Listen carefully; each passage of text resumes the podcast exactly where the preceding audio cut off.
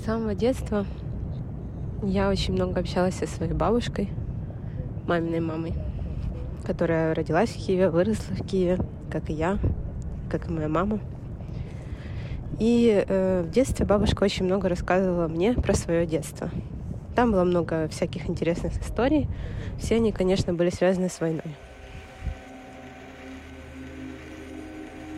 Привет. Эта история собрана из высказываний, постов, комментариев, дневников и интервью жителей Украины, оказавшихся в зоне военных действий. Главные действующие лица – двор, его физическая, социальная, феноменальная ткань, сквозь которую просачиваются тела, их отношения и события. Мы предлагаем прожить эту историю, присутствуя во дворе, наблюдая за его метаморфозами. Если ты пока не там, предлагаю поставить на паузу и переместиться. Если ты уже здесь, готова. И они тоже. 24 февраля я была у себя дома в Киеве, когда в 5 утра я услышала взрывы и проснулась от них, как и, как и все. И одним из основных, не знаю, одна из первых мыслей была как раз про бабушку, про то, что не может быть. Такого просто не может быть. Киев снова бомбят, и снова в 4 утра. Снова начинается война, и мы узнаем, потому что Киев бомбили. И это какая-то невероятная глубинная история через поколение. 24 февраля в 5.30 проснулся от сильного взрыва. Первое, что пришло на ум, это сильный раскан грома, а позже еще несколько, но дождя не было. В 6 утра набрала свекровь и сказала никуда не ехать. Киев бомбят. Мы еще посмеялись, типа это учение в Петровцах. А захожу потом в ФБ. Нет, не учение. Лиза, заберешь меня через полчаса от станции метро? Хорошо, так еще темно же. Лиза, война началась. Нас бомбят. Я русский военный корабль. Предлагаю сложить оружие и сдаться. Как? Прием! Помоги нам Бог или, или случай. Что вообще там есть во Вселенной. Хочу надеяться на лучшее. Хочу надеяться, что русские повернут войска назад. Не знаю. У меня просто сейчас какое-то чувство нереальности происходящего. Вообще ничего не понимаю. Уже в середине дня истребители начали постоянно носиться над центром Киева, но мы даже не знали, чьи это самолеты, украинские или российские.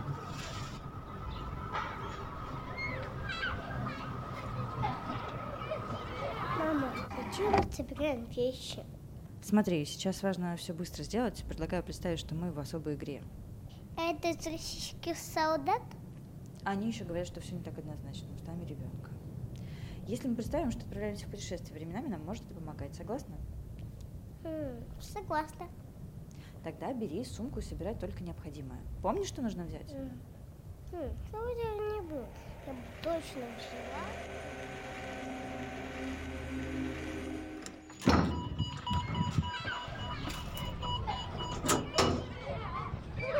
Сейчас мы сыграем в прятки, чтобы вы отдохнули и потренировались.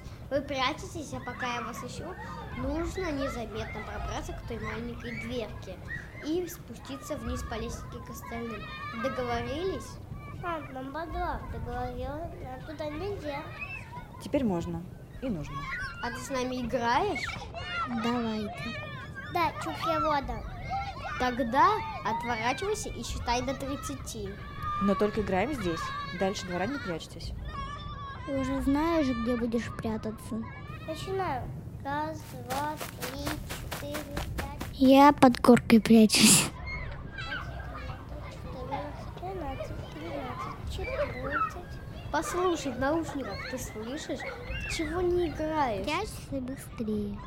Сейчас же досчитаю. Смотри, можешь вон за тем деревом. Еще 28, 29, 30. Я иду искать следующий. Я не виновата. Сиди, не выглядывай, пока не пройдет.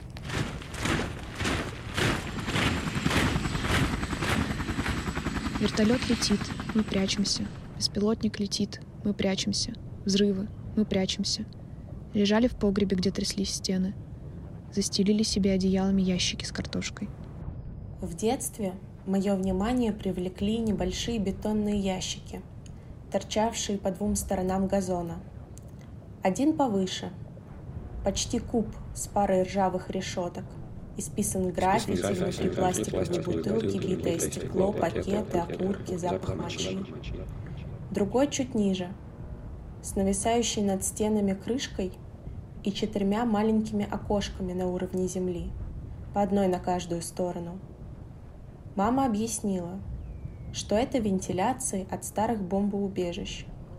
Такие были почти в каждом дворе. Башенки, дверки, холмики, ящички. Позже я думал, почему бы их не снести? Кому, Кому сейчас, сейчас они могут понадобиться? Укрытием во время чрезвычайной ситуации может служить как обычный подвал жилого дома или подземный переход, так и укрепленные сооружения глубоко под землей. В Днепре уже час воет сирена. Тут она какая-то особенно тревожная. Звук, как будто саундтрек фильма о Второй мировой. Я стою возле бомбоубежища, в чужом городе, курю и слушаю, слушаю, слушаю. Когда включали сирену во время уроков, нас выводили из класса цепочкой, и мы, держась за руки, спускались в спортзал. «Внимание! Эвакуация по схеме!» – раздраженно командовала завуч Валентина Ивановна в крыле младшей школы. В руках она держала большой чертеж и хмурилась, разглядывая его. А мы хихикали и топали по лестнице, как слоны. Уроки были сорваны. Праздник. Классно, если сирена приходилась на контрольную по математике. Прикиньте, свезло пятому Б, вслух завидовали мы. Нас-то проверка застала всего лишь на безобидной ботанике, но все равно здорово. Шаги людей казались мне взрывами. Кошка пыталась выйти из переноски. Третья пластмасса отдавалась в моей голове выстрелами. Даже храп спящих людей заставлял вздрагивать. Даже в полной тишине мой мозг генерировал эти ужасные звуки, забыть которые невозможно. 25 февраля просыпаюсь в бомбоубежище, в обнимку со своими. Моя семья рядом, и мы живы. Это все, что имеет значение. Мы спрятались в подвале дома, нам было очень страшно, мы не знали, что делать, просто сидели и ждали. Вечером услышали, что они начали разбивать окна соседнего дома. Следующие три дня прошли в холоде. Сидели в подвале в жутком страхе под звуки обстрела. В дом привели людей, которые бежали из Гастомеля. 15 человек. Мы старались кормить всех. Если бы не мой папа, сидели бы все голодные. Было жутко. Мы слышали шаги по двору. Я не знала, как они к нам зайдут. Я накрыла ребенка алюминиевой миской, одеялом и собой. Не знаю для чего. Мы были уверены, что сейчас зайдут и с автомата всех расстреляют. Мы слышали много автоматных очередей. Вечером в темноте в погреб открылась дверь. Внутри горела одна свеча. В щель просунулась дуло автомат. С краю сидела бабушка, она начала говорить, мол, пожалуйста, не стреляйте, здесь женщины и дети. А военный сказал, хорошо, не будем, отдавайте телефоны ради вашей и нашей безопасности. Проверь телефон. Нужна срочная помощь. Мой папа и мама попали под обстрел в районе Наиля. Только что родители звонили. Вышли из гаража. Нет никого. Труп возле дома в гараже. Пробили водонапорную башню. Воды сейчас не будет. Набирайте, кто не успел. Ребята, нет света уже. Помогите, лезут в дом. С нами ребенок. Мы в погребе дома. Нашли переписки и звонки в тероборону. Мы пытались уехать и хоть чуть-чуть узнать о ситуации. Они смотрят все. Посты, телеграм-каналы. Если ты писал что-то, что им не понравится, тебе смерть. Дед с бабушкой отдали. Их разбили. А остальные кинули свои мобильники в картошку. Возле погреба стояли двое русских военных. Они нацелили на нас свои автоматы. Мы спросили, расстреляете нас или нет – Они говорят. Если будете слушаться, не будем стрелять. Мы не хотим убивать. Мальчикам было по 19 лет. Один из Твери, второй из Донбасса. С того дня во дворе дома все время были военные. Они поставили танк в огороде в 30 метрах от погреба. Вырыли там окоп. Семья с детьми и пенсионерами продолжала жить в подвале. Взрывы не прекращались. За домом в поле горел вертолет. Со двора было видно, как исчезают высотные здания в Буче и как горит Гастомель. Газа, воды и света не было. В туалет ходили с разрешения военных. Все, тут детвора, люди. Здравствуйте. Ну, в этой комнатке у нас 15 человек. Бомбоубежище под разбомбленным драмтеатром в Мариуполе выдержали. Люди выходят живыми, а завалы начали разбирать.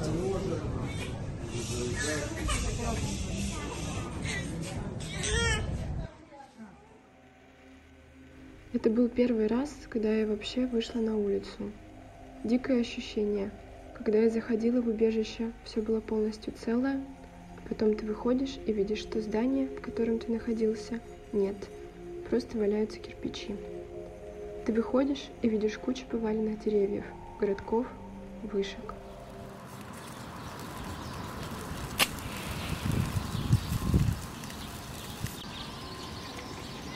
Киев, левый берег. Обычный дворик.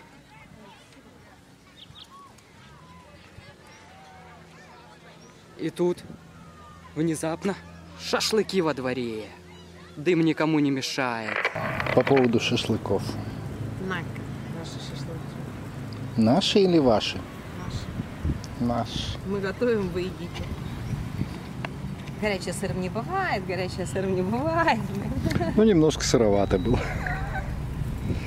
На землях общего пользования населенных пунктов, а также на территориях частных домовладений запрещается разводить костры, использовать открытый огонь для приготовления пищи вне специально отведенных и оборудованных для этого мест, а также сжигать мусор, траву, листву и иные отходы. Люди объединились, помогают друг другу, рубят дрова, палят костры, вместе готовят еду. Мы готовим кушать, разжигая костры возле подъезда, под пулями и взрывами. Постоянно бегаем от прилетов в подвал. Когда мы выпили всю бутилированную воду, пришлось, как в 19 веке, идти к колодцу. Чтобы набрать из него воды, нужно было отстоять три часа в огромной очереди. Потом эту воду нужно было прокипятить, потому что она мутная и воняет тиной. Единственный вариант – развести костер. На дрова пускали деревья во дворе, пилили их и кололи вместе с отцом. На то, чтобы заварить чай, уходило часов шесть. Еду тоже на костре во дворе готовили. В моем подъезде люди снесли всю еду, сделали дежурного, который готовил на кострах. Пилили деревья, но потом выпал снег, и деревья отсырели. Находили все, что можно деревянное, кто мебель принес, кто лестницу, чтобы только хотя бы раз в день приготовить горячую еду. В моем подъезде, во всяком случае, было так. Возле драматического театра горят костры, и люди варят в котелках кашу. Театр разбомбили через несколько часов после того, как я уехала. Просыпаешься утром, видишь новые воронки, думаешь, ну живой и замечательно. Я выхожу на улицу в перерывах между бомбежками. Мне нужно выгулить собаку. Она постоянно скулит, дрожит и прячется за мои ноги. Мне все время хочется спать. Помогите, пожалуйста, найти нашу собаку. Зовут Ася. Не агрессивная, но очень напугана. Сбежала под обстрелом по улице вокзала города Буча. Между Бобровицей и Новоселевкой встретились на дороге лошадей. Похоже, хозяев либо убили, либо сбежали. Ищу кого-то, кто сможет их забрать. Люди эвакуировались. Около 90% жителей Гастомеля бросили своих питомцев во время эвакуации. По городу бегали овчарки, алабаи, сфинксы, таксы, дворняжки, коты, щенки, взрослые собаки. Наш приют пытался спасать брошенных животных. Конечно, помочь всем было нереально, но число подопечных увеличилось почти вдвое и приблизилось к тысяче. Несколько дней собака живет на детской площадке. Спокойная. Дети на ней чуть ли не верхом сидят. Возможно, кто-то узнает животное. Подскажите, что делать в таких ситуациях? Я в начале недели видела в развалинах Мариуполя такую красивую собаку. Прямо как у моих родителей, породистую. Начала ее гладить, она лизалась. Потом я подумала, Но ведь наверняка ела трупы. Иначе как она тут выжила? Киев и Киевская область. Сирену нашли на улице. С ней играли дети на детской площадке, где она вдруг появилась. Просим максимально нажимать функцию «Поделиться», чтобы о ней узнало максимальное число людей. Может, кто-то мечтает о такой собаке. Давайте поможем им встретиться. Вчера с детьми играла на детской площадке. Мы из Украины, мои дети привыкли говорить на украинском языке. Играя на площадке, говорили на своем родном языке. И дети, русские, услышав, начали кидаться на моих с криками «Ненавидим украинцев! Валите отсюда! Мы русские будем вас убивать! Русские правы!» И начал один из них бить моего ребенка. Я подошла, начала выяснять, в чем проблема, что за поведение, их так родители научили себя вести. На что ответ был, тетя, у тебя какие-то проблемы? Едь на Украину. Дети выглядели неряшливо и неухоженно. Я спросила, где их родители. Сказали, что им уже 9-10 лет, они самостоятельные, и родители им не нужны. Дети, погружаясь в атмосферу старого города, играют роли храбрых рыцарей и прекрасных принцесс. Красочные панно, сделанные с применением техники лазерной печати, настолько реалистичны, что вы почувствуете, что находитесь не на детской площадке, а в настоящем средневековом городе, полном мужественных воинов, охраняющих свои владения. Страшнее всего это выглядит на детских площадках. Там действительно хоронили, потому что там песок и мягкая земля, проще копать.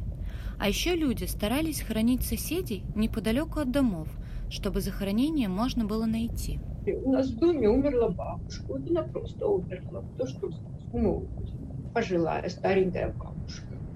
Людей похоронить даже не могут. Ее после похоронили во дворе детского садика. 10.04. Все в безопасности. Жаль, наш дедушка умер. Не выдержало сердце. Похоронили во дворе. Спасибо всем, кто помогал в поиске и поддерживал нас в трудную минуту. Двор заполнен ящиками, обломками мебели, инструментами. Срубленные деревья пилят на дрова. Под ногами хрустит дробленый асфальт и стекло. На неровном кострище из кирпичей остывают котелки на углях. Груды обломков разрушенных зданий оттеснены к стенам, но местами высыпаются на дорогу. У воронок виднеются заготовки крестов. Голова на север должна быть, а это не север. Да он ненадолго. Его все равно перезахоронишь. Крест все равно надо поставить? Я найду, поставлю. Вчера умер мужчина, 45 лет. Мой сосед. У него случился инсульт или что-то вроде этого. Сегодня умерла его мама. Ей около 70 лет она не выдержала всех э, переживаний. Ну, смотри, вот просто люди закапывают трупы своих соседей у себя во дворе. Вот просто во дворе, блядь. Вы понимаете вообще, до чего докатился наш город?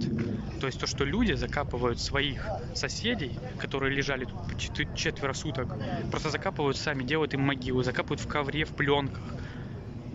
Это просто, это катастрофа, нахуй. О, тут уже одни могильники. Вторая, третья, четвертая. На детской площадке хороним. Детская качеля, четыре трупа в земле зарыты. Захаров Роман Николаевич. Виноградова Валентина Ильинична. Смирновой Тамаре Егоровне, это моя тетя родная. Город Новосибирск. Мы живы. Не беспокойтесь за нас. Только сгорели квартиры. Нет дома, но живы. Стены домов рассекает сетка окон. Мужчина сидит перед экраном, за его спиной виднеется дартс. Другое освещено розовой лампой, рассада на подоконнике. На первом этаже женщина моет стекла. Лестница подъезда, семья на кухне, занавески, цветы в горшках, люстра, светильник, настольная лампа. Пара влюбленных курит форточку, жалюзи, звуки музыки и мерцающий свет — Несколько стекол проклеены скотчем крест-накрест. Рядом еще одно и следующее за ним. Соседний дом заклеил уже все окна. Надо заклеить окна крест-накрест. Можно бумагой, можно скотчем вот обычным. Сейчас я вам покажу, как это надо правильно делать. Вот, значит, берете скотч. И вот так вот крест-накрест клеите окно. А из нашего окна Площадь красная видна. А из вашего окошка только улица немножко. А из вашего окна? Из моих окон отличный вид на горизонт, а сейчас из мочащих, к сожалению, закрыты. Потому что потому что так надо закрывать окна все время. Но когда есть возможность их открыть, то смотришь на цветущую весну. Это сейчас очень красиво. Части стекол треснуты или разбиты. Сквозь обгоревшую деревянную раму чернеют панели дальнего дома. В оконном проеме мелькнула голова человека. Потом еще одна. Кто это? Что они делают? Вчера получилось попасть в квартиру. Все раскидано и сгорел по стояку санузел. За окна и балкона молчу. Их нет нигде. К родителям вообще снаряд влетел в квартиру. С ужасом думаю о том, сколько времени нужно будет, чтобы люди восстановили свое жилье и сам город. Вот так выглядит мой дом. Здесь жили оккупанты. Здесь все перевернуто, разбросано. Видно, искали какие-то вещи, какие-то предметы ценные. Перевернули мне весь дом. Вазоны сброшенные. Искали что-то, курили. Все перевернуто. Мусор какой-то. Полотенцами моими вытирались. Вот оставили мне. Я так понимаю, их несколько человек ночевало. Кстати, нашли мою шубу. Я так понимаю, что в доме было очень холодно. И они или одевали ее, или накрывались ею. Они не только украли все вещи, они вообще все поломали. А на столе оставили два бокала недопитого вина. Украли женскую одежду. Я думал вернуться, какие-то вещи оттуда забрать, но там уже ничего не было. Ничего, две квартиры разрушены. Наша квартира детей в первой секции. Стены попадали, окон нету, мебели нету. Все разбросано. Они перед этим делали обыск, выбивали двери, все двери в подъездах, каждая дверь лежит вырвана с, коробками. 550 квартир, все вскрыты да, до все единой, вскрыты. до единой. В бак они прис... Я не знаю, где они его взяли, для мусора, культурные. И тут вот это вот все они кушали, бляха-муха, со своих пайков. Натягали тут канистрочка, это все. Сейчас, сейчас, сейчас. Смотрите, тут, тут все стекла целые, ребят. Вообще девятый этаж, вы крутые, у вас стекла целые. Они не хотели этого. Сейчас я покажу, чего они не хотели. Я сначала не обратила внимания, чего они не хотели. Блядь, срать баночку они не хотели. Это пиздец. Ну, вы поняли, да. Все, что могли забрать, забрали, а все, что не забрали, уничтожили. Тупо уничтожили, ушли. Каждую копилку забрали детские. Потом все забрали. В том комнате основном. Тут только технику забрали. Как вы чувствуете, когда вы вернетесь сюда, в квартиру с семьей? Я думаю, что сезон, школьный сезон. О, машиночка целая моя, швейная. Рождения я тут. И мой муж, вот мы тут и поженились, и детей завели. А теперь что у нас? А что у нас осталось? Скажите. Хочется вернуться к жизни, обратно в жизнь, в обычную, мирную, счастливую жизнь. Мы все поняли, как, как счастливо мы жили, как все было прекрасно до. Конечно, никогда не будет уже как раньше, но я уверена, что мы все сможем вернуться и восстановиться. И дальше жить, и радоваться. И очень хочется, конечно, вернуться обратно в Киев. В любимый город. Моя подруга, которая проживала в городе Гастомель, с трудом выехавшая из разгромленного города, временно проживает на Оболоне. Квартира в Гастомеле разрушена оккупантами и разграблена. Татьяна осталась без дома и без необходимой одежды. Очень нуждается в помощи и поддержке всех, кто может помочь.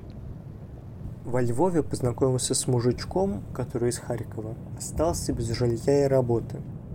Квартира разрушена, работы нет. В тероборону не берут в Харькове. Помогите найти парню 25 лет, работу и временное жилье. Я из города, которого больше нет. Нам с дочкой чудом удалось спастись.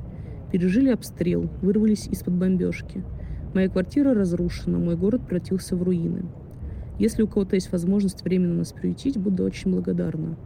Я планирую через неделю приехать в Германию. Особенно буду признательна, если откликнется кто-то из района Ганновера. Там люди также приютили моих родственников. Вместе пережить беду было бы легче. Вернуться в Мариуполь мы уже не надеемся. Города, по сути, больше нет, целых домов почти не осталось. По дороге к блокпосту мы проезжали центр города, он весь припах авиабомбами. Как-то сосед поехал к родственникам, но не успев доехать, вернулся обратно. Он забежал к нам в дом и прокричал. Там на блокпосту никого нет. Давайте уезжать. Я предлагаю тебе выбрать направление. Внимательно осмотрись. Во что упирается твой взгляд? Перед тобой проезжая часть, газон, стена, дерево, ограда, люди. Выбери любое направление, которое кажется тебе верным. Попробуй сделать шаг, не шажочек, а цельный шаг. Шаг, полностью выражающий решение сдвинуться в выбранном направлении. Да, это требует определенных усилий. Попробуем шагнуть. На счет три. Раз, два, три, три. Собирай вещи. Помнишь, как мы готовились к путешествию? Сейчас мы отправляемся в поход. Сыграем в игру «Я беру с собой в поход». Мама, ну я вот так делала сегодня, повторяешься. Это не я, это наш творец. То ли хлопал ушами, то ли толком не шарил. Я понимаю, но скажи ему, что это неуместная отсылка. Это не то, как мы чувствуем на самом деле. У нас было пять минут, и мы сели в машину. Позже узнали, что как раз был бой. По счастливому течению обстоятельств на блокпосту никого не оказалось.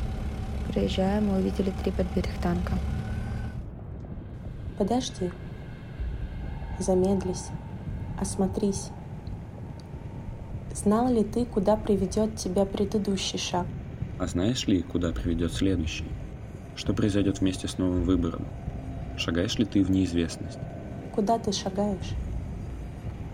Попробуем еще раз. Предлагаю сделать еще один шаг. Раз, два, три. Выехали спокойно. У нас была колонна. Кто выезжал из Бердянска, кто из прилежащих поселков, кто из Мариуполя.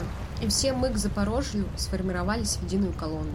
Когда выезжали, нас не обстреливали. Потом нас надолго остановили. Россияне ж такие добрые, заглянули в машину, спросили, есть ли у детей еда. Сказали, подождите пять минут, конфет дадим. Принесли воду и конфеты. А при них же не скажешь, не берите. Хотя я хотел крикнуть, чтобы не ели. Ты же не знаешь, что там они себе придумали. Еще один шаг. Сколько шагов пройдено за сегодня? Самое главное, что нет никаких звуков. И очень хочется не шарахаться от любых звуков. Хочу, чтобы это место было наполнено спокойствием, чтобы в нем ничего не было страшно.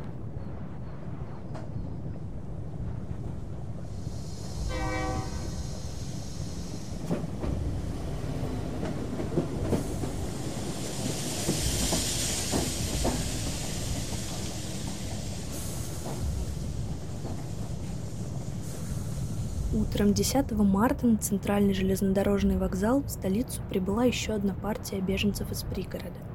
Многие из них не задерживались и сразу же садились на поезда, которые шли на Львов, Тернополь, Ивано-Франковск и границы.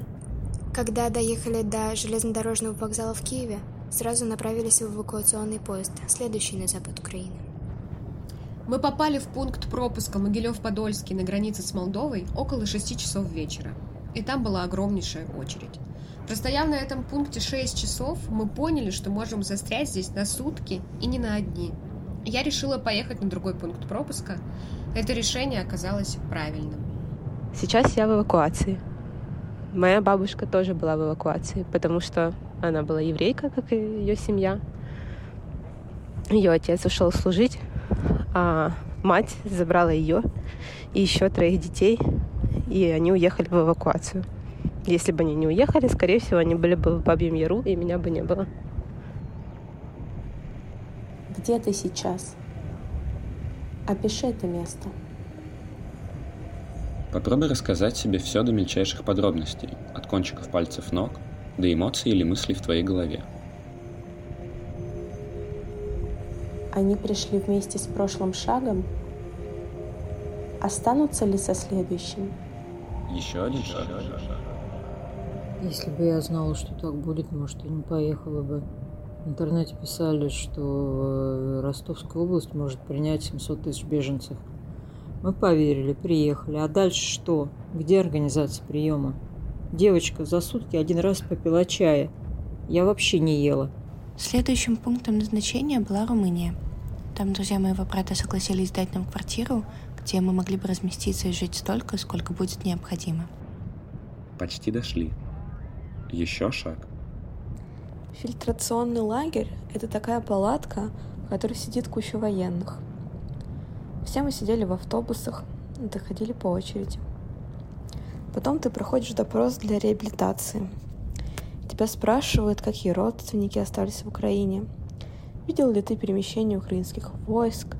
Как ты относишься к политике Украины? Как ты относишься к власти? Как ты относишься к правому сектору? Да, там такой актовый зал, где ну просто миллион людей, с, типа животных, там же люди с животными, там зоопарк такой мини.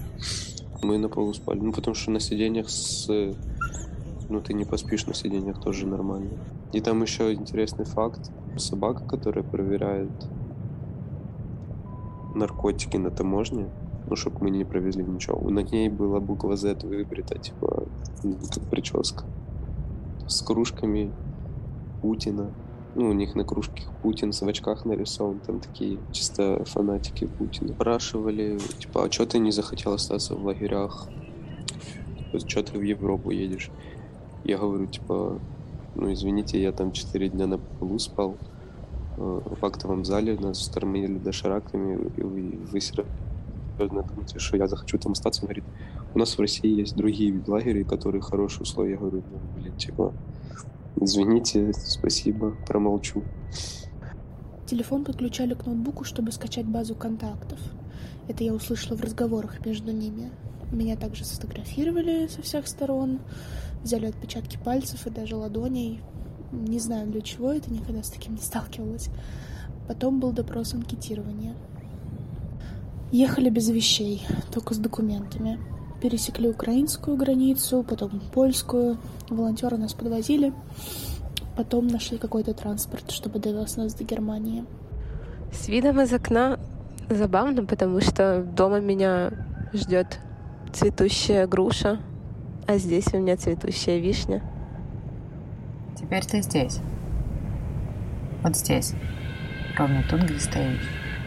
Не там. Здесь. Здесь и сейчас. Чувствуешь окружающий воздух своей кожей. Связки около сустава, язык во рту, подошву стоп. Стремительная мысль о том, что ты знаешь, какую игру я тебе предлагаю. как началось твое утро?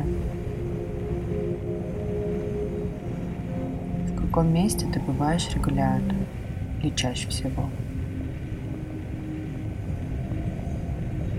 Ты часто проходишь свой двор? Ты в нем бываешь? Что ты там делаешь? Что ты делаешь, оказываясь здесь и сейчас? Я сейчас живу в селе, далеком от городов. Здесь очень спокойно и тихо. Тихое небо нравится мне здесь больше всего. Как проходил мой обычный день? Он начинался где-то в 4 утра, когда начиналась воздушная атака. Она продолжалась обычно до 8-9 часов. Все прятались, куда могли. А некоторые уже, как мы, никуда не бежали, потому что понимали, если прилетит бомба, это неважно, на первом-то этаже или на последнем. Днем ты первый раз тоже слышишь воздушные атаки. Там, где я находилась, а я просто переехала подальше от центра, поскольку мой дом был разрушен. Как проходил день? Никак. Мы просто ждали и прислушивались к каждому взрыву последние четыре дня. Один большой длинный день. Каждый день около четырех часов я начинал убирать листья. Сначала сметал их в большие кучи, после загружал в тачку и отвозил на окраину долины к подножию гор. Лужайка была чистой. На следующий день лужайка снова покрыта листьями. На следующий я день снова начинал лужайка убирать. снова покрыта Подул ветер, листьями. лужайка снова Я покрыта снова листьями. начинал убирать их. Знаешь, Трофим, мы как бодхисаттвы. Подул ветер, Все убираем листья, а они все разлетаются, а мы снова их собираем. Ни конца, ни края, но мы продолжаем. Знаешь, Трофим, мы как бодхисаттвы. Все убираем листья, а они все разлетаются. А мы снова их собираем. И ни конца, ни края, но мы продолжаем. Хочется... Очень хочется почему-то воды. Очень хочется смыть с себя все. Как будто бы просто, знаешь, ощущение, как после очень тяжелого рабочего дня, когда ты приходишь и становишься под душ и смываешь себя все. Только хочется окунуться во что-то, нырнуть. Возможно, там прокричаться на дне, а вынырнуть новым человеком. Это такое ощущение, вот ты привык к чему-то, оно просто есть. Ты проснулся, ты пошел на остановку свою любимую или сел в машину, поехал по привычной дороге. И это так странно, когда этого нет. И ты начинаешь замечать только вещей, что оказывается каждый день ты в одном и том же месте видел какую-то бабушку с цветами, а ты просто проходил мимо, а она там была каждый день. А сейчас ты понимаешь, что ты бы подошел и, и, и пожелал ей просто хорошего дня. Очень не хватает просто обычной жизни. Со всеми материальными ее вещами. И нематериальными тоже. Каждое 9 мая бабушка плакала и пела песню 22 июня ровно в 4 часа Киев бомбили, нам объявили, что началась война. Это песня, которую, как я потом выяснила, оказывается, в России не все знают. У нас ее знают все. И так началась война.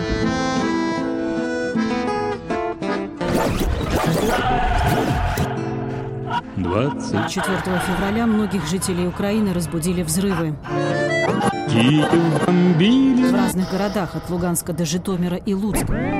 объявили, что началась война.